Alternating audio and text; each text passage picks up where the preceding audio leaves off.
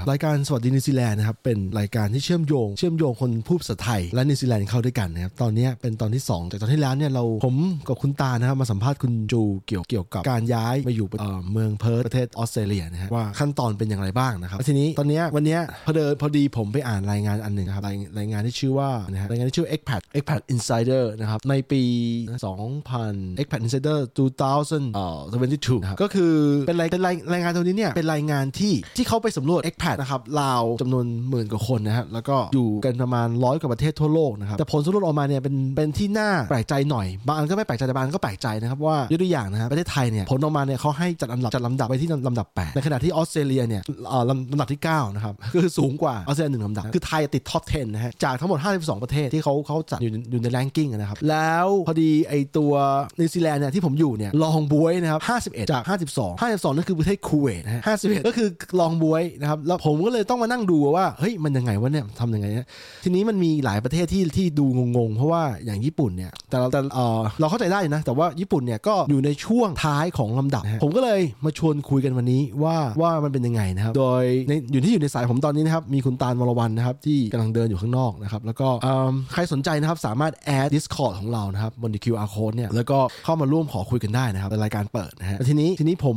ผมต้องมานั่งดูรายงานนี้ก่อนว่าว่าแต่คุณตาลพร้อมหรือยังเพื่อจะดึงเข้ามาโอเค ยังไม่พร้อมนะครับ ไม่เป็นไรอะผมพูดก่อน คืองี้ฮะเออเป็นรายการเดี่ยวไปก่อนนะครับ คืองี้ครับไอ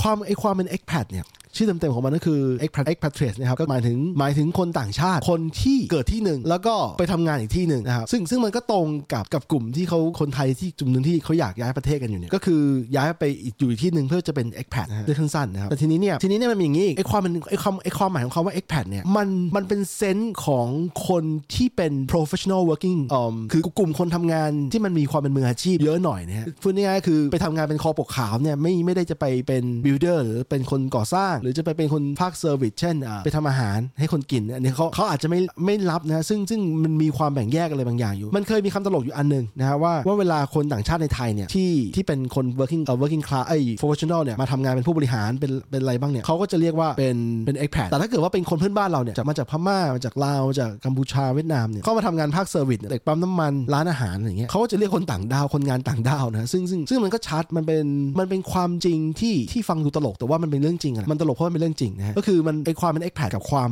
กับความเป็นคนงานต่างด้าวเนี่ยเออ แค่แค่ wording หรือคำพูดเนี่ยมันก็ฟังดูไม่เท่ากันไม่เท่ากันแล้ว ทีนี้พอเห็นรายงานอันนี้นะครับรายงานที่ชื่อว่า expat insider 2022 คนที่จัดทำเนี่ยมันเขาเขาตั้งชื่อกลุ่มว่า internations นะครับเป็นเว็บไซต์นะครับแล้วก็เขาบอกว่าเขาเขามีมอตโต้ว่า connecting global minds หรือประมาณเชื่อมโยง เชื่อมโยงคนคนที่เป็นคนความคิดแบบ global เข้าด้วยกันฮะก็สำรวจเขาเขาออกสำรวจมาตั้งแต่ปี 2014 นะครับ ไม่ใช่ไม่ใช่เพิ่งทำนะฮะทีนี้คุณตาลบอกคุณตาลพร้อมแล้วผมก็เลยลองเชิญอะสามสองเอารอคุณตาลเข้ามาก่อนนะฮะอะทีนี้เขา connect อันนี้ออกมานะแล้วผลออกมาเนี่ยต้องบอกก่อนว่าส่วนตัวผมเนี่ยเวลาเวลาดูพวกเกี่ยวกับ ranking ต่างๆ ผมมักจะผมมักจะไม่ค่อยคือไงอะผมจะไม่เชื่อไว้ก่อนอะคือไม่ได้ผมไม่ได้เป็นชนเชื่ออะไรง่ายๆนะแม้แต่ของบางอย่างนะครับอย่างเช่นคนสิ่งที่คนไทยเรียกว่า Academy Award หรือพวกออสการ์เนี่ยผมก็มันไม่ได้เชื่อร้อยเปอร์เซ็นต์นะฮะแต่ว่าแต่ว่ายังไงอะมันมีมันมันมันมีข้อดีคือมันเป็นไกด์มันเป็นไกด์ที่ที่ช่วยบอกเราได้ว่าแป๊บนึงนะคุณตาลบอกว่ามีปัญหาเรื่องเสียงโอ้ได้ยินปะเออได้ยินแล้วได้ยินแล้วแสดงว่าที่ผ่านเอมาอเมื่อกี้เงียบไปตั้งนานเหรอไม่เห็นมีใครบอกเลยแป๊บนึงนะมันนะ โอ้ no no no no good good not good อะตาลอยู่ในสายใช่ป่ะอยู่แล้ว โอเค โอเค แสดงว่าแสดงว่าไลฟ์อาจจะมีปัญหาวะเดี๋ยวนะเดี๋ยวนะ ไม่เป็นไร ไม่เป็นไร ผ่านไปเพราะว่าเพราะว่าพอดแคสต์มันมันโอเคอยู่ โอเค อะตาลได้ตาลได้อ่านไอ้ตัวนี้ไหมตัว expat insider เราได้อ่านคร่าวๆนะ เออ แล้วก็แอบเซอร์ไพรส์นิดนึงเหมือนกันจากไอ้ผลของที่เขาสำรวจมาได้แต่ว่าเราก็รู้สึกว่ามันก็มีปัจจัยหลาย ๆ อย่างที่ทำให้แบบมันไม่ตรงกับความรู้สึกอะเออ มันไม่ตรงกับความรู้สึกเหรอก็เหมือนเพิงก็รู้สึกเหมือนกันใช่ปะเรา มันเออรู้สึกว่าเอ้ยทำไมไทยมันได้ ranking สูงจังเลยวะแต่ออสเตรเลียได้อันดับได้อันดับสูงนะอันดับ9แต่น้อยกว่าไทยเซอร์ไพรส์ที่น้อยน้อยกว่าไทยหนึ่งหนึ่งระดับคือถ้าถ้าถามถึงออสเตรเลียแบบ on its own อะเออเราไม่แปลกใจเท่าไหร่เออแต่แบบพอมันถูกเทียบ ranking แล้วแบบมีไทยเป็นแบบผู้เปรียบเทียบอย่างเงี้ยเราก็รู้สึกว่าแบบเอ๊ะออสเตรเลียมันอยู่ต่ำเกินไปหรือไทยมันอยู่สูงเกินไปวะเออทีนี้ทีนี้จะบอกต้องบอกว่างี้พอมันเป็นผลสำรวจเนี่ยมันแน่นอนว่าคนที่คนที่มีโอกาสได้อยู่ มันมีคนที่ได้อยู่หลายวัฒนธรรมอะหลายคนอยู่เหมือนกัน แต่ว่าไม่ใช่คนส่วนใหญ่แน่นอนถูกไหมไอ้อย่างตาลตาลมีโอกาสได้ไปอยู่ทั้งไปอยู่นะแบบอยู่ทำงานนะอย่างที่ญี่ปุ่นตาลก็ไปอยู่เป็นปีใช่ไหมใช่อันนั้นเราก็เป็น expat ที่ญี่ปุ่นเออแล้วเอาแล้วตาลมาอยู่ออสเตรที่เลีจะนิยยาม expat แบบนั้นนะนะเออแล้วแล้วตาลมาอยู่ออสเตรเลียเนี่ยอยู่เกิน 10 ปีแล้วถูกไหมใช่น่าจะสิบสี่มั้งปีนี้อย่างตาลเนี่ยถือว่าเป็น expat หรือจะเป็นถือว่าเป็นหรือเป็น local แล้ว เราว่าเราเป็นโลคอลนะเพราะว่าเออเราเป็น resident ของที่นี่เราจ่าย tax ของที่นี่คือคือเหมือนบ้านเราอยู่ที่ออสเตรเลียเออเอาอย่างนี้ดีกว่า เอองั้นคือเราเราไม่ได้แต่ว่าคำว่านิยาม expat จริงๆอะมันควรจะนิยามว่าอะไรนิยามว่าเราเป็นแบบ resident ของประเทศหนึ่งแต่มาทำงานจ่าย tax ซะอีกประเทศหนึ่งเอ๊ะหรือยังไงเออมันอาจจะไม่ได้มีอะไรเป๊ะๆนะแต่ว่านิยามของมันก็ประมาณว่าอยู่เกิดอีกที่หนึ่งแล้วก็ทำงานอีกที่หนึ่งย้ายมาทำงานอีกที่หนึ่งซึ่งในแง่นี้ตาลก็เข้าข่ายอยู่ แต่พอดีพอดีตัวตาลเองเนี่ยอยู่ที่นี่นานนานมากนานจนแล้วจนมีบ้านมีอะไรแล้ว จนได้เอ่อ citizenship แล้วก็เท่ากับว่าตาลตัวตาลเองตาลอาจจะไม่ได้คิดว่าตัวเองเป็น expat ถูกไหมเพราะว่าอยู่มานานอ่าถูกเออแต่ว่าคนนอกที่เห็นเขาอาจจะรู้สึกว่าเออโดยเฉพาะอย่างยิ่งเวลาที่ตาลแต่งตัวไปทำงานเนี่ยเขาจะรู้สึกว่านี่ expat ประมาณนี้ป่ะไม่นะเพราะว่าเราเราไม่ได้แต่งตัวแบบที่เขารู้ว่าแบบคือคนเอเชียเขาจะมีการแต่งตัวที่เป็นเอกลักษณ์อะว่ารู้ว่าไม่ใช่คนที่อ๋อไม่ใช่คนที่เออแบบเป็น local อะเออเอางี้ดีกว่าอ๋อเออแล้วก็อย่างถ้าถ้าถามเราเมื่อก่อนอะถามเราว่า expat คืออะไรอะเราจะมาเข้าใจว่า expat อะคือคือถูกบริษัทส่งมาอะไรอย่างเงี้ยเออเหมือนแบบเหมือนแบบเราถูกว่าจ้างจากบริษัทต่างชาติให้ไปเป็นประจำอยู่ต่างประเทศเออเออเราก็เลยเข้าใจว่าเออสมัยก่อนตอนที่เราอยู่ญี่ปุ่นอะเราเราเรียกตัวเองเต็มปากว่าเราเป็น expat เออเออ แต่ว่าพอไปอ่านใน report อันเนี้ยแล้วมันก็มีจุดหนึ่งที่เขาบอกว่าเรื่องการจ้างงานอะที่บอกว่าเออ you แบบมาหางานเองที่ประเทศปลายทางเออเราก็รู้อ้าวถ้า you มาหางานเองงั้นแสดงว่านิยาม expat ที่เราเคยเข้าใจมันไม่ใช่อะดิเออมันมีนี่อีกนะมันมีมันมีคนที่ถามว่าคุณอยู่มานานแค่ไหนแล้ว มันมีคนที่บอกว่าต้องการจะอยู่ stay forever อะคือเขาใช้คำว่า forever นะไม่ใช่คำว่าทั้งชีวิตเท่ากับว่าเท่ากับว่ามันมีคนหลาย ๆ คนในนั้นในกลุ่มในกลุ่มสำรวจเนี่ยที่ตั้งใจจะอยู่นานแล้วอยู่ตลอดไป โดยไม่ว่าเขาจะเป็นเขาจะได้ citizenship หรือไม่เพราะว่าอย่างหลาย ๆ ประเทศอย่างไทยเนี่ยก็ให้ยากใช่ไหมอืมโอ้ยากยากจนไม่รู้จะเอาแบบทำไมมันต้องยากขนาดนั้นประเทศไทยใช่ไหมใช่เออเออนั่นแหละนั่นแหละเท่ากับว่าคือจริง ๆ แล้วมันมีมันเป็นเรื่องของเซนส์เออเป็นเรื่องของมุมมองระหว่างคนอื่นมองมาที่เราด้วยแล้วเราคิดแล้วเราคิดยังไงกับตัวเราด้วยในความรู้สึกเรานะเพราะว่าอันนี้ยามมันก็ส่วนหนึ่งเพราะว่าอย่างกรณีเนี้ยไอ้อย่างกรณีเราเนี่ยย้ายประเทศเนี่ยย้ายประเทศแล้วมันมันมองกันก็เป็นแล้วมันต้องมาทำงานด้วยมาทำธุรกิจด้วยมันก็เหมือนเป็น expat ด้วยป่ะหรือหรือตาลคิดว่ายังไงอืมโอ้มันก็ว่ะอยู่ในไม่กลุ่มรู้เหมืนี้อนนะกันอะจริงๆแล้วมันมาทำงานนะเออมาทำงานเหมือนกันเออใช่ใช่ใช่หรือมันต้องขึ้นอยู่กับระยะเวลาที่อยู่ก็ไม่รู้เหมือนกันเว้ยไม่เกี่ยวไม่เกี่ยวเพราะว่ามาทำงานสมมติมาทำงานหนึ่งปีเนี่ยก็ถือเป็น expat เหมือนกันทำงานหนึ่งปีสองปีขอให้แบบอยู่เกินแบบอยู่เกินหลายๆเดือนนะไม่ใช่แค่แบบมา temporary แบบสองเดือนสามเดือนอะไรเงี้ยคืออยู่แบบอยู่ถ้าแบบงั้นถ้างั้นแต่ถ้าเกิดแบบว่าเอาตามที่แบบเขาเข้าใจกันในแบบสำรวจก็คือคนที่ home country กับ resident country แล้วก็ work country คือคนละประเทศกันเอออย่างนี้ปะเออประมาณนั้นแหละประมาณนั้น birth น่ะ country แล้วกันไม่ใช่ home country เออเออทีนี้ในแบบสำรวจเนี่ยมันน่าตกใจอยู่อย่างหนึ่งคือ ในเรื่องของการศึกษานะเรื่องของการศึกษาเนี่ยปรากฏว่าอืม university degree เนี่ย82%เยอะมากนะ คือแบบอืมประเภทที่แบบไม่มีดีกรีหรือว่าอะไรหรือว่า high school เนี่ยน้อยมากอยู่ในกลุ่มน้อยเลยอะแล้วก็แล้วก็ส่วนใหญ่แล้วไม่ใช่แค่ปริญญาตรีด้วยส่วนใหญ่เป็น postgraduate ด้วยก็คือก็คือ master degree อะแล้วก็มี PhD 7% master degree เนี่ยประมาณ 41%คือเยอะกว่าปริญญาตรีด้วยซ้ำเกือบครึ่งหนึ่งเลยนะ อันนี้คือ 41 จากทั้งหมดหรือว่า 41 จากทั้งหมดเอ่อทั้งหมด tertiary โอ้ทั้งหมดทั้งหมดถ้างั้นถ้างั้นในตัว survey เองก็แอบมี bias สิเนาะก็มันมันก็ target ไปที่คนที่ทำงาน professional จริงๆอะแบบอืมอืมอะแล้ว age group เนี่ยก็แปลกอีกก็ไม่ก็ไม่ได้แปลกมากก็คือ 30 up เนี่ย30 อัพเนี่ยคือคนส่วนใหญ่ต่ำกว่า 30 มีแค่ 14%เท่านั้นต่ำกว่า 30มีแค่14%เท่านั้นเออ30น่าสนใจขึ้น30 ขึ้นไปเนี่ยมีที่เหลือก็คือ 16เอ่อ86%แล้วแล้วอายุเฉลี่ยของของคนทำเอ่อแบบสอบถามเนี่ยอยู่ที่ 45.9 ปี คือค่อนข้างเยอะอืมค่อนข้างเยอะกว่าเราเยอะกว่าพวกเราสิแล้วแล้วกลุ่มที่แต่เป็นแต่แต่จะเรียกว่าเขาเพิ่งพ้นช่วงอายุวัยรุ่นมาก็ไม่ผิดนะ เออใช่ใช่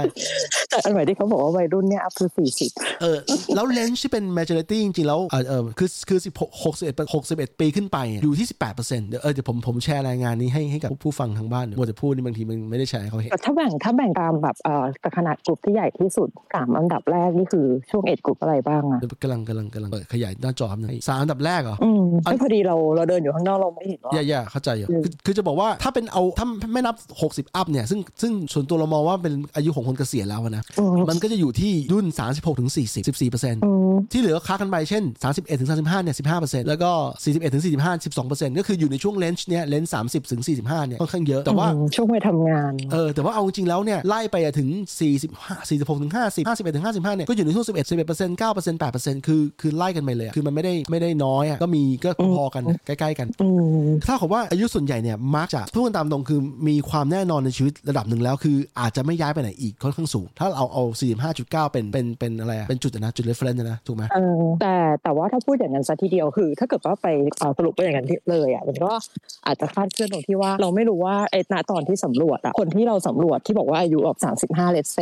เออเขาอยู่ที่ประเทศนั้นมาตั้งแต่อายุเท่าไหร่เขาอยู่มานานแค่ไหนแล้ว ใช่ใช่ใช่มันมันมีจำนวนอยู่ มันมีจำนวนปีอยู่อืมแต่มันอันนั้นอาจจะไม่สำคัญที่ที่ที่จะบอกว่าน่าสนใจคืออย่างนี้ คือจริงๆแล้วว่าแบบสอบถามหมื่นกว่าคนเนี่ยมันมีความ bias อยู่อย่างหนึ่งคือว่าคือว่ามันมันเป็นกลุ่มคนที่มาจากคันเอ่อต้นต้นถิ่นฐานเดิมเนี่ยค่อนข้างกระจุกอยู่นะ เช่นเขาบอกว่ามีเยอรมนีเนี่ยประมาณ 900 กว่า 900 กว่ากว่าโอ้กว่าคนเลยเออเยอรมนีจากกี่คนนะจากหมื่นกว่าหมื่นเศษๆหมื่นโอ้ประมาณหนึ่งในสิบสองอะพูดง่ายๆตีเป็นคร่าวๆหนึ่งในสิบสองเออสามเออค่อนข้างเยอะเยอรมนีเยอะรองลงมาคือ UAE อาหรับเอมิเรตส์แล้วก็รองลงมาคือสเปน USA อืม United Kingdom อะไรสวิตเซอร์แลนด์ฟรานซ์อิตาลีเนเธอร์แลนด์เอ่อแคนาดาคือสิบอันดับแรกเนี่ยก็ค่อนข้างเกาะกลุ่มนะเป็นเป็นกลุ่มเป็นไอ้เศรษฐกิจที่เจริญแล้วนะที่ที่เป็นโลกที่หนึ่งเอ้ยเดี๋ยวฟังฟังไม่ได้เมื่อกี้พูดเร็วคือทั้งหมดเนี่ยคือเป็น developed country หมดเลยปะเออใช่ใช่หมดเลยหมดเลย most common โอ้อ๋ออันนี้คือเยอรมนีอันนี้คือประเทศของ resident นะ คือคนที่ไปอยู่เออเออประเทศปลายทางที่เขาไปอยู่ ส่วนโอ้ nationality เนี่ย อันดับหนึ่งเนี่ยเขาสำรวจอเมริกัน อันดับหนึ่งเป็นคนอเมริกันอืมอันอันดับ2 British อันดับ3 Indian อันดับ4เยอรมันอันดับ5อิตาเลียนอันดับ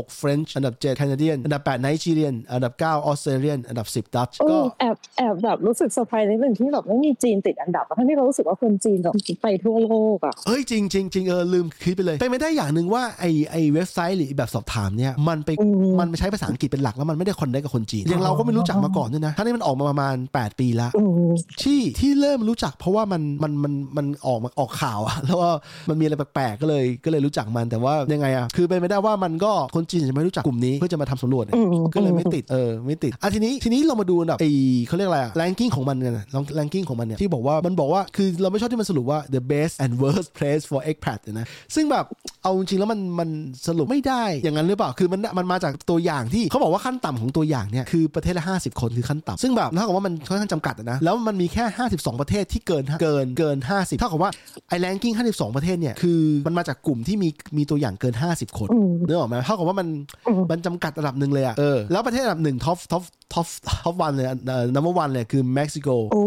เออไม่ใช่ไอเอางี้ดิอะสี่อันดับแรกเนี่ยสี่อันดับแรกเนี่ยค่อนข้างเซอร์ไพรส์หมดเลยเพราะว่าเออเดี๋ยวเล่าให้ไล่ไล่ไปเลยเพราะว่าผู้ฟังพอดแคสต์เนี่ยฟังคนฟังแต่เสียงนะฮะอันดับหนึ่งเม็กซิโกนะอันดับสองอินโดนีเซียนะครับอันดับสามไต้หวันนะครับอันดับสี่โปรตุเกสอันดับโปรตุเกสหรือโปรตุเกสนะฮะอันดับห้าสเปนอันดับหก UAE หรือสหรัฐอาหรับเอมิเรตส์อันดับเจ็ดเวียดนามอันดับแปดไทยแลนด์อันดับเก้าออสเตรเลียอันดับสิบสิงคโปร์นะครับสิบอันดับนี้สิบอันดับนี้ตาลบอกว่าออสเตรเลียตาลไม่ค่อยแปลกใจเท่าไหร่ใช่ไหมแต่แปลกใจที่ว่าโอ้ยว่ากันตามตรงอันดับ7เวียดนามก็น่าแปลกใจนะเซอร์ไพรส์7 8เนี่ยแล้วในสี่อันดับเนี้ยมี 3 อันที่เราเคยคิดว่าอาจจะย้ายไปอยู่คือหรือหรือมีความเคยมีความคิดที่แวบเข้ามาตั้งแต่ตอนที่ยังไม่มีครอบครัวเลยนะว่าอาจจะย้ายไปอยู่เป็นมีไต้หวันไต้หวันนี่เริ่มเริ่มมีตอนที่ไปเยือนครั้งแรกเราประทับใจหลายอย่างอืมเวียดนามเวียดนามที่เซอร์ไพรส์เพราะว่าถ้าเราไปเมืองใหญ่ของเขาอะไอเมืองฮานอยกับเมืองไซงอนจริงมันไม่น่าอยู่เลยนะถนนหนทางแย่มาก แต่เราเคยไปเมืองเมืองที่เป็นเมืองตากอากาศที่ที่พวกฝรั่งเศสเคยไปสร้างสร้างบ้านอยู่อะอืมปรากฏว่าอากาศมันเย็นเอออากาศมันเย็นทั้งปีเป็นบนบ้านบนเขาอะน่าอยู่มากแล้วค่าครองชีพก็ไม่ได้แพงไม่ได้แพงเท่าไหร่เพราะว่าเป็นอืมเป็นเมืองท่องเที่ยวระดับรองๆมา ก็เคยคิดจะไปอยู่เหมือนกันแต่ว่าสุดท้ายแล้วเนี่ยไม่ได้ไป แล้วก็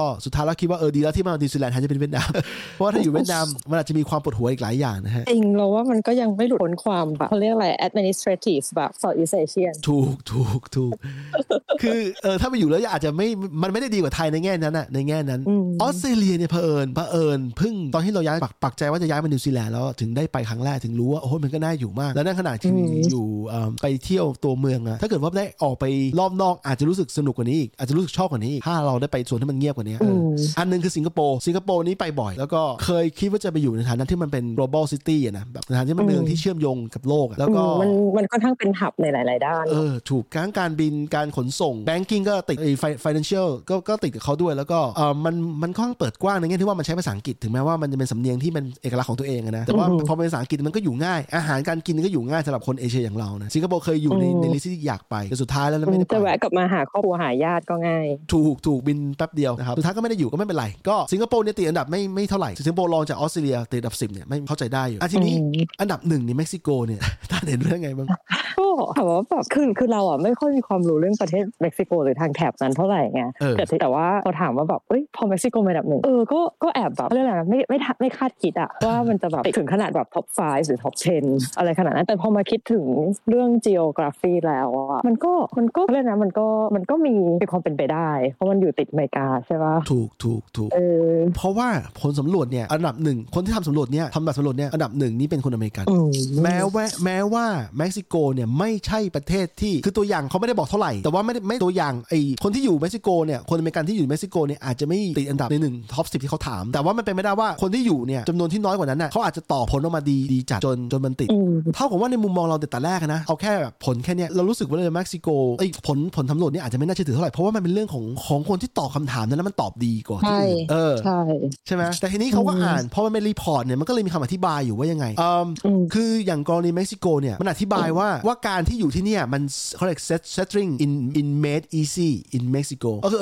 setting in เนี่ยก็คือการการเข้ามาอยู่เนี่ยมันทำมันง่ายสำหรับพวกเขาการเข้าอยู่เม็กซิโกมันมันมันปรับตัวง่ายอะไรเงี้ยเออนี่เข้าใจอยู่เข้าใจอยู่ แล้วก็ personal finance เนี่ยเขาได้อันดับ2หมายถึงว่าคนที่ไปอยู่รู้สึกว่ามันมันทำให้เขารู้สึก comfortable คือแบบทางทางการเงินเนี่ยสบายๆมันค่าครองชีพมันถูกกว่าเออนี่ก็จริงเพราะว่าไอ้สี่อันดับแรกเนี่ยมันเป็นประเทศที่เน้นไปที่ค่าครองชีพซะเยอะนะเม็กซิโกอืมอินโดนีเซียเนี่ยไต้หวันด้วยไต้หวันต่อให้ไปไต้หวันเนี่ยเป็นประเทศที่ที่มัน develop ระดับหนึ่งแล้วเนี่ยแต่ว่าค่าครองชีพมันถูกจริงถูกจนเราอยากไปอยู่นะอืมโปรตุเกสนี่เคยได้ยินมาเหมือนกันว่าไม่ได้แพงนะแล้วก็สเปนเนี่ยสเปนเนี่ยเคยไปอ่านเรื่องค่าครองชีพมาถือว่าไม่แพง คือมันเซอร์ไพรส์เออเพราะว่าพอดีเออยังไงบ้าง นึกได้อย่างหนึ่งโทษที คือตอนที่เมื่อกี้พูดว่าแบบอันดับแรกๆมีเม็กซิโกกับอินโดนีเซียเออแล้วก็ไต้หวัน ไต้หวันนี้เอาไว้ก่อน แต่ว่าสองอันแรกทำให้เรามานึกว่า เอ๊ะที่มันแบบดูแบบน่าดึงดูดใจอะ มันเป็นเพราะว่าความไม่ transparency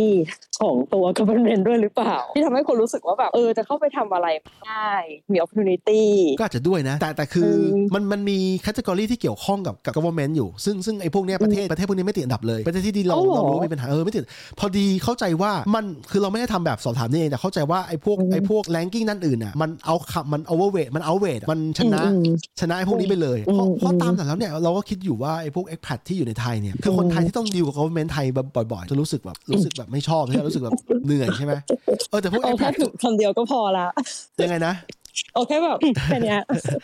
เออเออแต่พวก expat เนี่ยเขาอาจจะดีลเองหรือไม่ได้ดีลเอง แต่ว่าเขาใช้เอเจนซี่หรือว่าใช้คนมาช่วยทำให้เขาเออเขาเลยมองข้ามพวกนี้ไปแล้วเขาบอกว่าเออเอาเงินจ่ายเขานี้เขาก็รู้สึกว่ามันอาจจะเป็นคอร์สที่เขารู้สึกว่ามันมันไม่โอเค แต่ว่าแต่ว่ามันเขาไม่ต้องดีลเองอะไอความความรู้สึกว่ามันยากลำบากยังไงเนี่ยมันไม่เท่ากับคนที่ต้องดีลเองอืมเออใช่ใช่เออนั่นแหละก็เลยกลายเป็นว่าเขายอมตัดพวกนี้ไปขอให้ cost ของเขาเนี่ยมันโอเคสำหรับเขามากกว่าอืมในในในมุมความรู้สึกเรานะเออือมออืมอันทีนี้จะบอกว่าไอ้ที่นิวซีแลนด์ติดอันดับ52เนี่ยบ๊วยเนี่ยเพราะว่าเขาอธิบายเลยว่านิวซีแลนด์ proof too expensive หรือว่านิวซีแลนด์เนี่ยแพงเกินไป แพงเกินไปนะแล้วก็คือเขาบอกว่า cost of cost of living เนี่ยเขารู้สึกว่าไอ้ผลเนี่ยมันออกมาไม่ค่อยดี เพราะว่ามันอยู่ที่มันความแพงเนี่ยมันอยู่ที่ 75%ในขณะที่เดี๋ยวนะเอ่อ75%ที่คนคน weight ว่ามันมันมีปัญหาเรื่องเรื่องเนี่ย cost of living เนี่ยขณะที่คนเฉลี่ย global เนี่ย35%เท่านั้นนะคือนิวซีแลนด์มันสูงกว่าค่าเฉลี่ยอันนี้เยอะมากเขาก็เลยรู้สึกว่าไอ้นั่น แล้วก็เอิ่มคนรู้สึกว่าคนรู้สึกว่าสถานการณ์ทางการเงินของเขาเนี่ยมันมันแย่ 30%เทียบกับ 20% global คือคือพูดง่ายๆคือค่าเฉลี่ยของของที่ทำแบบสอบถามเนี่ยนิวซีแลนด์ออกมาแย่เกือบหมดเลยอืมไอ้ที่มันได้คือธรรมชาติ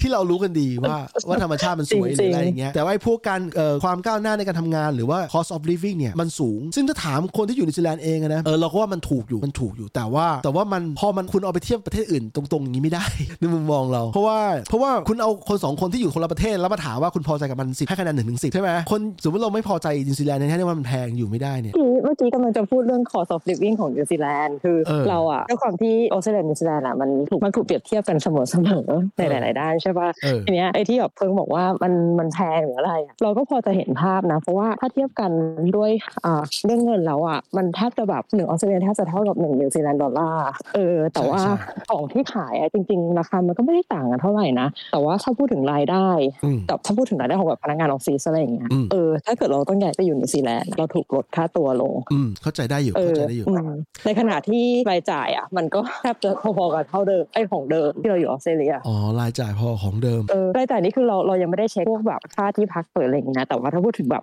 ของกินของใช้ grocery shopping อะไรอย่างเงี้ยเราว่าราคามันไม่ได้ต่างกับของออสเตรเลียเลย แต่ว่าค่าตัวถูกลดลงคือจริง ๆ แล้วมันมีเคยมันมันมีคนที่เขาลองทำอย่างนี้นะคนคนคนนิวซีแลนด์เนี่ยคนกีวีเนี่ยเขาลองไปช้อปปิ้ง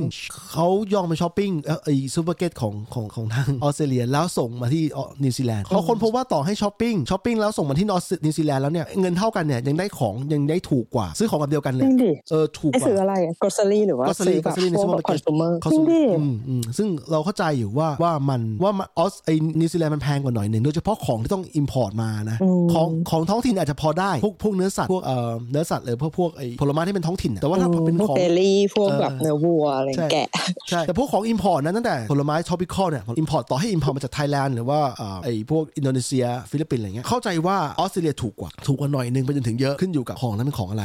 มันมันอืมมันมีตั้งแต่เรื่อง GST ที่ว่าออสเอยนิวซีแลนด์เนี่ยมันใช่15% ส่วนออสเตรเลียอยู่ที่ 10%แล้วก็ใช่ความที่มันเป็นโลจิสติกเนี่ยเออไอนิวซีแลนด์เนี่ยมันอยู่ห่างจากออสเตรเลียอีกประมาณ3 3ชั่วโมงบินเนี่ยเท่ากับว่า GST คืออะไรคะ GST คืออะไรนะ GST คือ tax คล้ายๆ VAT นะครับเดี๋ยวผมจำจำตัวย่อไม่ได้นะแป๊บนึงนะคือคือ tax คล้ายๆ VAT ของของของออสเตรเลียเรียกว่าอะไรอะ GST เหมือนกันไม่แค่แบบว่าถ้าคนฟังอยู่เมืองไทยอาจจะไม่เข้าใจอ๋อมันมันคือคำเอ่อมันคือสิ่งสิ่งเดียวกับ VAT นะฮะแต่ว่ามันมาจากคำว่า goods goods and service tax นะฮะหรือว่าสิ่งเอ่อภาษีจากสินค้าและบริการนะครับส่วนไทยเขาเรียกว่า value value add tax หรือ VAT มันก็เลยฟังแปลกๆ แต่ว่าจริงๆแล้วหลักการมันคอนเซ็ปต์มันใกล้ๆกัน มีคนบอกว่ามันไม่เหมือนกันแต่เราจำไม่ได้ว่าเพราะอะไรนะ แต่ว่าสุดท้ายแล้วมันจะไป add on กับสินค้าเหมือนกัน อ๋อ VAT เนี่ยของไทยเนี่ยมันมีกฎหมายด้วยนะ กฎหมายว่าจริงๆแล้วอะเวลาโชว์สินค้าให้ consumer ในไทย คุณต้องโชว์ว่าคุณ include VAT นะ เมื่อคุณขายร้อยหนึ่งเนี่ยคุณคุณต้องรวม VAT ไปแล้ว แต่ตามร้านอาหารเขาไม่รวมอะ ใช่ใช่มันเป็น tricky อย่างหนึ่งไม่ใช่แค่ไม่รวมธรรมดาแต่ไม่รวม service charge ด้วยก็คือแยกออกหมดเลยเออสวิตช์ใช้เราพอเข้าใจได้นะเพราะเหมือนมันเป็น add on อะไรอย่างเงี้ยเออเออ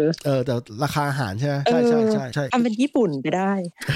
เออแต่กฎหมายเขาบอกว่าจริงๆแล้วต้องต้องบอกให้ลูกค้ารู้ว่าราคารวมแล้วเท่าไหร่นั่นแหละอืมก็ประมาณนี้ทีนี้พอไอ้เรื่องเรื่องสินค้าและบริการเนี่ยที่นิวซีแลนด์มันจะแพงมักจะแพงกว่าถึงแม้ว่าหลายๆอย่างมันดูเท่ากันน่ะหรืออย่างอาหารเนี่ยตอนจำได้ว่าอยู่ไปซิดนีย์รอบรอบก่อนไอ้อาหารมื้อละ12 ดอลลาร์เนี่ยก็ยังที่ซิดนีย์ก็มีมันเป็นราคาโปรนะ12ดอลลาร์ไม่พอแถม1แถม1 1แถม1ก็คือสั่ง 1 จานได้ 1 จาน แต่ว่าไอ้มื้ออย่างเงี้ยยที่ดูดียังไงเหรอที่ที่เราพูดไม่เห็นมีอย่างนี้บ้างเลยเอออันนี้คือร้านไทยในซิดนีย์นะครับ ร้านไทยร้านดังในซิดนีย์ด้วย ปรากฏว่ามานิวซีแลนด์เนี่ยไอ้มื้อ12ดอลแทบไม่มี ไม่มีเลย แล้วแล้วถ้าเป็นร้านร้าน12ดอลเนี่ยเออมันมี13 14ดอลอยู่แรกๆที่เจอนะ เป็นร้านจีนร้าน takeaway เนี่ยเขาก็ให้เยอะระดับหนึ่งแต่ว่ามันเน้นไปทางแป้งไอ้เนื้อสัตว์มันจะน้อยลงแล้วก็อืมแล้วก็ไม่มีโปรหนึ่งแถมหนึ่งนะแล้วก็มักจะไม่ให้จ่ายด้วยเครดิตการ์ดซึ่งตอนนั้นผมผมมาย้ายประเทศเนี่ยไอ้พวกการ์ดเนี่ยมันเป็นเครดิตการ์ดเกือบหมดนะฮะไม่ไม่ให้จ่ายอืมต้องจ่ายด้วยบัตรเดบิตของของท้องถิ่น ซึ่งไอ้พวกเนี้ยอ๋อซิดนีย์เนี่ยมันรวมหมดแล้วจ่ายบัตรผ่านบัตรอะไรก็ได้เออจะบอกว่าร้านถูกของนิวซีแลนด์มักจะเรื่องมากเรื่องเรื่องเรื่องบัตรเรื่อง payment เออ option ที่ที่นี่ก็เหมือนกันใช่ไหมโดยเฉพาะร้านใช่ร้านเอเชียส่วนใหญ่อะก็จะยังแบบเหมือนแบบแบบตุ๊กติ๊กนิดนึงแบบเออเนี่ยแบบถ้าอยู่จ่ายแบบคือมันจะมีสองแบบเลยคือจ่ายเงินสดจะได้ส่วนลดนิดหน่อย กับถ้าแบบจ่ายเป็นบัตรก็จะถูกชาร์จนิดหน่อยเออคือนิดหน่อยก็เอาอะ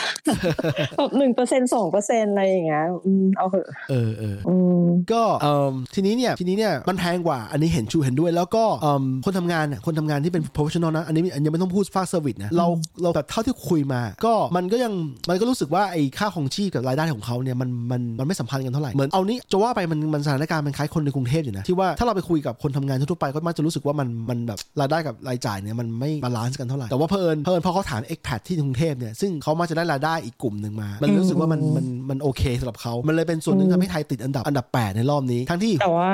ยังไงบ้างแต่ว่าเนี่ยต้องมองด้วยนะว่า expat ที่ว่าคือ expat แบบที่เอ่อเป็นบริษัทที่เขาแบบจ้างงานมาจากต่างประเทศหรือว่าคนนั้นเขาแบบมาหางานที่ไทยเอง คือถ้าเกิดว่าเป็นแบบสัญญาที่แบบว่าจ้างจากต่างประเทศให้มาประจำที่ไทยอะอืมอย่างนั้นจะได้ benefit เยอะมาก เออ เคยได้ยินอยู่เคยได้ยินอยู่เออเอาง่ายๆ อย่างบริษัทเก่าที่เราเคยทำอย่างเงี้ยเออเออ ก็คือจะได้ได้ benefit เรื่องที่พัก คือจะไม่ได้ว่าได้ฟรีหรือไม่ฟรีนะแต่ว่าก็จะมี benefit เรื่องที่พัก benefit เรื่องคนขับรถเพราะว่าส่วนใหญ่จะมาด้วยตำแหน่ง manager manager คนไทยก็ยังไม่มีคนขับรถให้เออ แล้วก็แบบ benefit เรื่องครอบครัวที่จะพามาด้วยแล้วอะบางทีอะก็จะมีการ promise ว่าโอเค พอหมดแบบ tenure แล้วเออหมดหมดวาระแล้วอะเราต้องกลับประเทศอะก็จะได้การโปรโมทเออเพราะฉะนั้นการที่แบบประเทศที่ develop แล้วอะมาอย่างประเทศที่แบบกำลัง develop อยู่อะมันมีสิ่งเย้ายวนเยอะอะในการที่จะให้คนพวกนี้มาแล้วเขาก็รู้สึกว่าเขามาแล้วเขาก็แฮปปี้มีแต่ได้ก็ได้บางทีเราก็เลยรู้สึกไม่แปลกใจว่าถ้าเกิดว่าทำไมถึงมองว่าอย่างไทยอย่างเงี้ยอันดับมันดี ถ้าเราถ้าเรานิยาม expat ก็เป็นกลุ่มกลุ่มนั้นนะเออเออทีนี้มันมีมันมีนี่ ranking ที่เขาเทียบแยกเป็นหัวข้อนะ อย่าง quality of life เนี่ย quality of life เนี่ยในหน้าแรกเนี่ยมี 26 อันดับเนี่ยอันดับ 1 สเปนอืมอันดับ 2 ไต้หวัน อันดับ 3 ออสเตรีย อันดับ 4 โปรตุเกสอืมอันดับ 5 UAE อันดับ 6 สวิตเซอร์แลนด์ 7 ฟินแลนด์ เดนมาร์ก South Korea ติดอันดับ 9 นะ แล้วก็ 10 อันดับ 10โอ้10 สิงคโปร์นะ ที่เหลือก็เออJapan อันที่ Japan เนี่ยอันดับ 17 ออสเตรเลีย 14 ออสเตรเลีย 14 ไม่มีนิวซีแลนด์ในนี้เรียบร้อยอันนี้อันนี้พูดถึงอันดับอะไรนะ อันดับทั้ง quality of life หรือคุณภาพชีวิตอื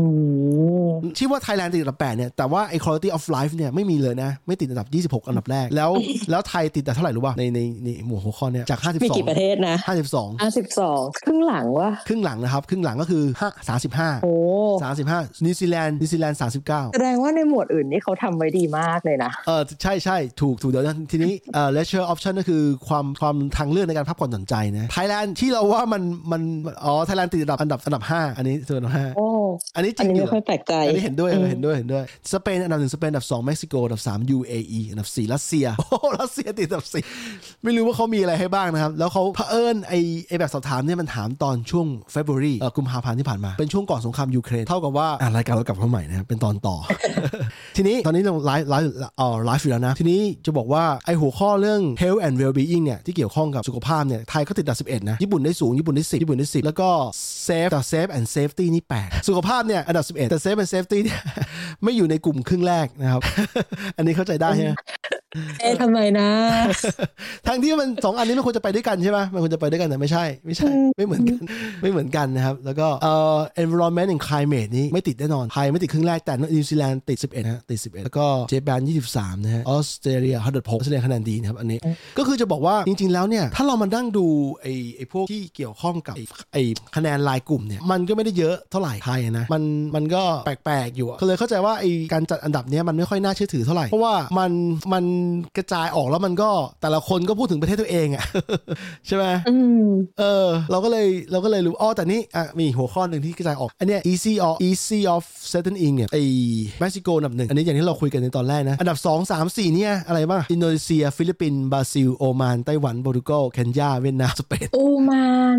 เออโอมานติดด้วยเออไทยแลนด์เนี่ยนะทั้งที่ไทยแลนด์อันดับ11ทั้งที่ประเทศไทยเนี่ยถ้าคุณติดต่อราชการอย่างที่บอกอะภาษาอังกฤษนะถ้าจะไม่ได้ใช้นะคุณต้องให้ agent อย่างเดียวเลยนะ ให้คนอื่นที่เป็นตัวแทนให้คุณอะเข้าไปจริงเออแล้วไม่ใช่เรื่องภาษาอย่างเดียวด้วยมันเป็นเรื่องที่แบบต้องรู้วิธีเข้าไปอะเออใช่ใช่เออเท่ากับว่าจริง ๆ แล้วเนี่ยมันมันเขาเรียกอะไรอะมันมันไม่ใช่ไม่ใช่อะไรที่มันแบบจะมาจัดแรงกิ้งกันได้เอาจริงๆแล้วอะฟังจะฟังจากอันนี้แล้วอะเออทีนี้เม็กซิโกติดอันดับหนึ่งอะไรบ้าง culture and welcome นะ local friendliness นะแล้วก็ finding friend culture and welcome ก็คือวัฒนธรรมและการต้อนรับนะฮะอันดับหนึ่ง local friendliness ก็คือความความใจดีความเป็นเป็นเป็นมิตรของผู้คนนะฮะ finding friend การหาเพื่อนเม็กซิโกติดหนึ่งหมดเลยนะ อันดับสองอินโดนีเซียติดหมดเลยเหมือนกันเขาเอออินโดนีเซียติด culture and welcome ติด local friendliness แล้วก็ติด finding friends ด้วยเออเอ๊ะหรือว่าเขาหมายถึง finding friend แบบในแบบที่เราปักซ้ายขวาเออไม่เป็นไรก็คือแต่ไทยอะไอพวกกลุ่มพวกเนี้ยไทยติดอันดับ top 10 ตลอด top 10 ตลอดนะเออไม่ไม่ได้หลุดก็เออพูดถึงพูดถึง friendliness อะเมื่อตอนบ่ายอะเราไปเจอโพสต์อันนึงอะแต่เรายังไม่ได้ไป cross check นะว่ามันมันแบบน่าเชื่อถือแค่ไหนก็คือ มีโพลอะเรื่องอ่า Southeast Asia ว่าประเทศไหนอะแบบ ยิ้มง่ายสุดเออเราก็คิดว่าไทยก็น่าจะติดอันดับต้นๆป่ะหรือแม้กระทั่งอันดับหนึ่ง เพราะว่าเราอะชอบเคลมว่าเราคือ land of smile ถูกปะย่าแต่กลายเป็นว่าไทยอะอยู่อันดับบวยเฮ้ยเอที่นี่อแต่ว่าแต่ว่าเรายังไม่ไม่ cross check นะว่าโพลอันเนี้ยมันน่าเชื่อถือแค่ไหน เออ อันดับหนึ่งจำไม่ได้ว่าสิงคโปร์หรืออินโดอะน่าจะอินโดเอออ๋อ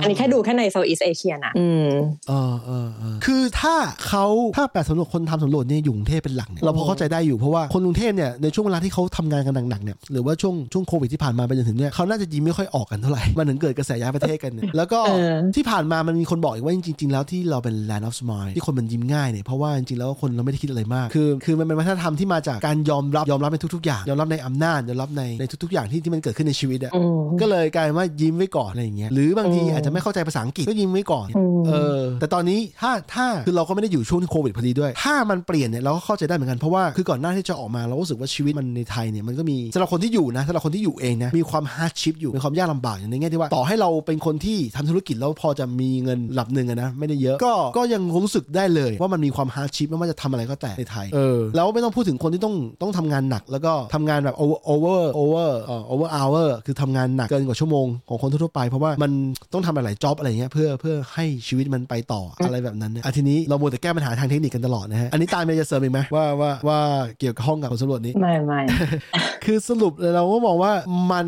มันยากมากที่จะมาจัดจัด ranking แบบนี้รวมอันนี้รวมไปถึง ranking ที่ตาจะเคยเห็นว่ามันมี ranking ประมาณว่าเมืองน่าอยู่เมืองที่แบบอืมอันดับอันดับโลกเนี่ยเราว่ามันจัดยากแล้วแล้วแต่ว่า อันนั้นเราก็เราก็เห็นด้วยนะในปีที่เมลเบิร์นได้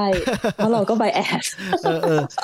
ใช่ใช่คือจะบอกว่าจะบอกว่าคนที่จัดเนี่ยมันไม่มีทางอยู่ทุกเมืองพร้อมๆกันเขาได้แต่ได้แต่เอาเอาดัชนีหรือว่าเอาเออไปสำรวจถามคนที่อยู่ที่นั่นน่ะอาจจะเป็น sample ที่น้อยกว่า 50ด้วยซ้ำอะเพื่อที่จะเอามาอืมเอามาประกอบเพราะว่าอย่างอย่างกรณีของนิวซีแลนด์เนี่ยโอ๊กแลนด์เนี่ยเคยได้ได้อันดับหนึ่งอันดับสองอันดับสามเลยมาตลอดจนกระทั่งช่วงหลังโควิดอะที่ที่นิวซีแลนด์ปรับตัวช้ากว่าที่อื่นเพราะว่าที่อื่นเนี่ยตอนที่เขามีโควิดนิวซีแลนด์ไม่โดน แต่พอที่อื่นกำลังซานิวซีแลนด์มามามาใส่หน้ากากมาล็อกดาวน์อีกรอบหนึ่งทำให้นิวซีแลนด์มาดูกฎระเบียบยุ่งยากกว่าที่อื่นทำให้อยู่ๆอะโอ๊กแลนด์ที่เคยติดอันดับหนึ่งตลอดเอ้ยไม่ได้ติดตลอดอันดับต้นตลอดเนี่ยกลายเป็นอันดับ 10 กว่าเลยในปีเดียวอะไรแบบเนี้ยใช่เมลเบิร์นก็เหมือนกันเพราะว่ามี hard lockdown ไปเอออะไรแบบเนี้ยก็เลยตกเราก็เลยรู้สึกว่าเอ้ยมันมันเชื่อได้ระดับหนึ่งอะเชื่อในในมุมที่ว่าอืมถ้าคุณอยากจะสแกนหาคร่าวๆว่าอยากจะไปไหนอะแต่ว่าอืมเออในมุมมองเราคือจะเอามาเราเป็นแบบตัวชี้วัดชัดๆว่าเอเอดีกว่าบีแน่ๆเนี่ยไม่ไม่ได้ร้อยเปอร์เซ็นต์ใช่เออแต่เราว่าคนไทยชอบคอนซูมอะไรแบบนี้นะ แบบชอบเวลาแบบเห็นพวกจัดแรงเราก็เอามาเคลมมาแบบ เฮ้ย เห็นไหมนี่ไง มันก็แบบไทยก็อันดับตีนี่อะไรอย่างเงี้ยดีกว่าประเทศพัฒนาหลายประเทศ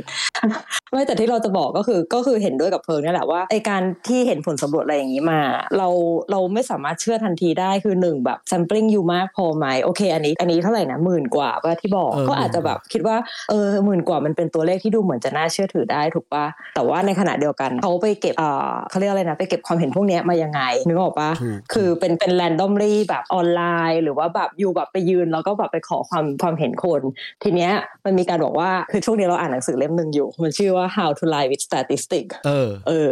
เขาก็เลยบอกว่าเนี่ยสมมติว่าถ้าเกิดว่าอยู่ใช้วิธีการเก็บแบบเซอร์เวยด้วยการที่แบบอ่าแบบขอโทษนะคะมีเวลาไหมอะไรอย่างเงี้ยคนเรามัน tend to คือมันมี bias ตั้งแต่คนทำ survey แล้วว่าแบบคน you เห็นคนไม่ friendly you จะกล้าเข้าไปถามไหมอะใช่นึกอใช่อกปะ you เห็นคนแต่งตัวดูเป็นพนักงานออฟฟิศกับคนที่ you เห็นแต่งตัวเขะขาเขะขา you จะเข้าไปถามใคร เออใช่ใช่เออมันมี bias ตั้งแต่การเก็บแบบข้อมูลแล้วอะเพราะฉะนั้นแบบเวลาเราเห็นอ่าพวกข้อมูลทางแบบผลสำรวจหรือแบบ survey หรือ ranking อะไรอย่างเงี้ยมันจะให้เราปักใจเชื่อร้อยเปอร์เซ็นต์อะมันเป็นไปไม่ได้ แต่ว่าถ้าเอามาดูเพื่อแบบเอาไปคิดต่อหรือวิเคราะห์ต่อ หรือว่าตั้งคำถามต่ออย่างเงี้ยเราว่ามันมีประโยชน์เหมือนที่อืมตางเคยทักตอนแรกว่าทำไมคนจีนมันที่เราเห็นกันเยอะๆเนี่ยปรากฏว่าคนคนจีนนี่เป็นประชากรโลกเนี่ยอันดับหนึ่งของโลกใช่ไหมแต่ว่าในบทสำรวจเนี่ยอืมคนจีนไม่ติดอันดับเลย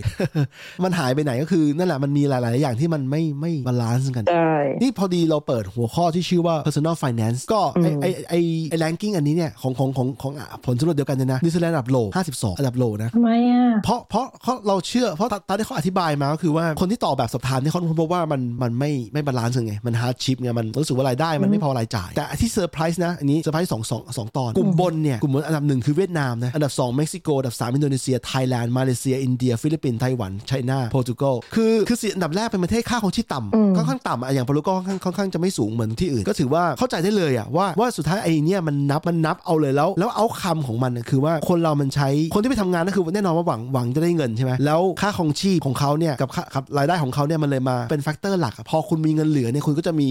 คุณก็จะตอบอย่างอื่นดีหมด แนวโน้มของมันอะแนวโน้มของมันอะอืมอะไรแบบนั้นเนี่ยทีนี้ให้ดูอันหลังสุด อันหลังที่เราบอกเฉลยไปแล้ว 52 นี่คือนิวซีแลนด์นะ อันดับถัดจากนิวซีแลนด์คือลักเซมเบิร์ก ลักเซมเบิร์กซึ่งซึ่งเป็นเป็นประเทศที่มี GDP ต่อหัวเนี่ยสูงติดอันดับโลกนะรุ่นตางเคยดูอันนี้มาก่อนว่าลักเซมเบิร์กเนี่ยเป็นประเทศที่อยู่เล็กๆ เป็นประเทศเอ่อนครรัฐอะหรือเป็นเขาเรียก city state เล็กๆ ประชากรไม่เยอะมาก อยู่ใกล้เยอรมัน แล้วเขาเก่งด้าน financial service แล้วรายได้เขาสูงมาก ขนาดนั้นยังติด 51 เพราะเข้าใจว่าเราเข้าใจว่าคนคนที่อยู่ที่นั่นเนี่ยรายได้เยอะก็จริงแต่ว่าสุดท้ายเขาเพราะว่ารายจ่ายเขาเยอะเนี่ยมันก็อยู่ไม่ได้ได้รองจากลักเซมเบิร์กนะเป็น United Kingdom ไอร์แลนด์ไอร์แลนด์นะครับไอร์แลนด์แคนาดาไซปรัสบาห์เรนคูเวตฮ่องกงกาตาร์เซาท์อเมริกเซาท์แอฟริกาเดนมาร์กก็คือเป็นเป็นเป็นประเทศที่แบบเราค่อนข้างจะรู้กันว่าเป็นประเทศที่ค่าครองชีพสูงขนาดเดนมาร์กเนี่ยเป็นปกติเป็นประเทศที่แบบติดอันดับประเทศเมืองน่าอยู่ใช่ไหมแต่ว่าใน ranking ของ financial เนี่ยอยู่ท้ายๆอยู่ไม่ไม่ท้ายทีเดียวแต่ว่าก็สิบอันดับท้ายอย่างเงี้ยเป็นต้นจริงๆอะเรามาคิดว่าแบบสมมติว่าถ้าเกิดว่ากลุ่มคนที่เขาไปสำรวจอะเป็นกลุ่มคนที่มาจาก developing country ซะส่วนใหญ่ ranking ของ personal finance นี่อาจจะกลับกันก็ได้นะเออเออใช่จริงจริงพอดีอย่างนี้อีกมันไอ้ไอ้ข่าวเนี่ยมันดังมาถึงนิวซีแลนด์คือข่าวเนี่ยพอข่าวเนี่ยจริงๆแล้วไม่ใช่คนคนไทยชอบเสพนิวซีแลนด์เว็บข่าวดังของนิวซีแลนด์เนี่ยก็เอาเรื่องนี้ไปมาขยายผลเหมือนกันเพราะว่าเขารู้ว่ามันมันก่อให้เกิด clickbait ก่อให้เกิดคนเข้ามาคลิกคลิกกันเยอะ ก็มีคนมาบอกว่าอ้าวแล้วเป็นแล้วทำไมคนมันอยากเข้ากันมาเยอะจังนึกออกไหมคือถ้าคุณคิดว่ามันมัน worst อันดับท้ายๆเนี่ยทำไมคนจะมันก็คนที่มันมาจากประเทศ developing country ไง จากฟิลิปปินส์จากอินโดนีเซียจากไทยแลนด์หรือจากอะไรก็ตามเนี่ยอยากจะเข้ามานิวซีแลนด์กันเยอะแล้วเขาไม่ได้หวังแค่เป็น expat ด้วยเขาหวังไกลกว่านั้นเออใช่ใช่ใช่เออทีนี้ถ้าถามพวกเขาจริงๆแล้วถ้าที่เราเคยคุยมา คือคนที่ทำงานด้าน service sector เนี่ยรายได้มันก็จะไม่ได้ คือมันดีมันดีเมื่อเทียบกับตอนอยู่เมืองไทยก็จริงแต่ว่าสุดท้ายพอมาอยู่ที่นี่แล้วอะมันอาจจะไม่มากพอที่เขาจะต้องอยู่ได้สบายๆในคนคนเดียวสมมติเขาเขาเขาต้องแชร์บ้านอะอย่างหนึ่งอะใช่ไหมแชร์บ้านกันเพื่อจะมาหาค่าใช้จ่ายกัน แล้วก็ยังมีเงินเหลือมีอะไรบางอย่างอยู่ คือ คือแล้วทีนี้ประเด็นคือกลุ่มกลุ่มเนี้ยเขามักไม่ถูกมองว่าเป็น expat ด้วยดิที่เราคุยกันเนี่ยอืม เออ เพราะว่าอย่างที่เราบอกกันเนี่ยบอกตอนต้นรายการว่าไอ้ความเป็น expat เนี่ยมันมามันมาพร้อมกับความรู้สึกว่าคนที่ทำงานเป็นแบบ white collar worker เนี่ยหรือทำงานแบบในสายงานอาชีพเนี่ยแต่จะไม่ใช่คนที่ทำงานด้าน service sector เนี่ยมันก็เลยกลายว่า expat อาจจะไม่ใช่ target กลุ่มนี้แต่แรกด้วยเออออืมแล้วคิดดูดิไอ้กลุ่มที่อันดับครึ่งหลังนะเป็นกลุ่มประเทศที่เรารู้สึกว่ามันน่าจะโอเคระดับหนึ่งเลยนะสวีเดนเนี่ยอันดับ38อันดับสวีเดน38เอ่อฟินแลนด์39อย่างนี้เป็นต้น แล้วออสออสเตรเลียเท่าไหร่รู้ป่ะเท่าไหร่30จาก52 30โอ้ตรงตรงกลางเลย เออตรงกลางแล้วญี่ปุ่น 28 นะครับ 28อืมออสเตรเลียยังดีกว่านิวซีแลนด์แล้วก็สิงคโปร์19เออแต่สิงสิงคโปร์อาหารมันถูกกว่าเราจริงแต่ที่เคยไปอยู่อะเออแต่ที่เคยไปเที่ยวมาไม่ไม่อยู่ อาหารเขาถูกกว่าอาหารเขาแพงกว่าไทยหน่อยนึงเอออืมคือก็จะบอกว่า personal finance เนี่ยอาจจะเป็น factor สำคัญที่ทำให้แบบสอบถามนี้ออกมายังไงเลย คือชี้ชะตา เพราะว่าถ้าคุณมีเงินเหลือเยอะคุณก็มีทางเลือกในชีวิตเยอะคุณก็รู้สึกว่าเออชีวิตมันก็โอเคแล้วนี่อะไรอย่างนั้นเป็นต้นอ่าเอออะทีนี้ผมว่ารายการวันนี้เราจัดไลฟ์แบบงงๆแล้วเพราะว่าเพราะว่าอันนี้ไอ้ตัว live stream เนี่ยมันไม่ออก YouTube นะตอนแรกอะอ้าวเออปัญหาเทคนิคเยอะจัดเลยแล้วเลยอืมไม่เป็นไร ก็ผมแนะนำให้ติดตามกันใน Discord กันนะฮะ กดกดเข้ามาใน Discord เราแล้วก็รอฟังสดผ่านผ่านสเตทหรือไม่ก็เอ่อฟังย้อนหลังผ่าน Apple Podcast Spotify นะครับ แล้วก็ YouTube ก็ก็ได้แต่ว่าเนี่ยตอนนี้อย่างเช่น YouTube เนี่ยตอนนี้หายไปแล้วหนึ่งตอนนะฮะไม่เป็นไรก็ผมกับคุณตานะครับต้องขอขอบคุณทุกท่านที่ฟังจนจบนะฮะปิดเลยนะหรือว่าไงจบแล้วเหรออะใช่ใช่จบมีจบไม่ไม่ได้เสริมไหม ไม่มีละก็เหมือนที่บอกไปแหละว่าแบบว่าเวลาเห็นแรงกิ้งหรืออะไรอย่างเงี้ยก็อย่าไปเพิ่งปักใจเชื่อร้อยเปอร์เซ็นต์เอาไปคิดต่อดีกว่า เออควรถ้าเป็นไม่ได้นะมีเวลานะควรจะอ่านอ่านวิธีการของเขาว่าว่าเขาใช่เขาทำยังไงเขาคิดยังไงเขาเขาจัดกลุ่มมันยังไงมาเพราะเราจะเห็นคำตอบจากในวิธีการที่เขาอธิบายเลยว่าบางอย่างมันไม่ไม่สมเหตุสมผลเท่าไหร่ครับก็ประมาณนี้อืมรายการนี้ยังไม่มีเพลงนะเลยยืมเพลงป๊อปแคสตอนตอนเปิดรายการแต่ว่าสุดท้ายแล้วเพลงรายการนี้จะมีเพลงของตัวเองเหมือนกันกำลังทำอยู่โอเคครับอ๋อผมกับตาลต้องขอลาไปก่อนนะครับ สวัสดีครับผม สวัสดีครับ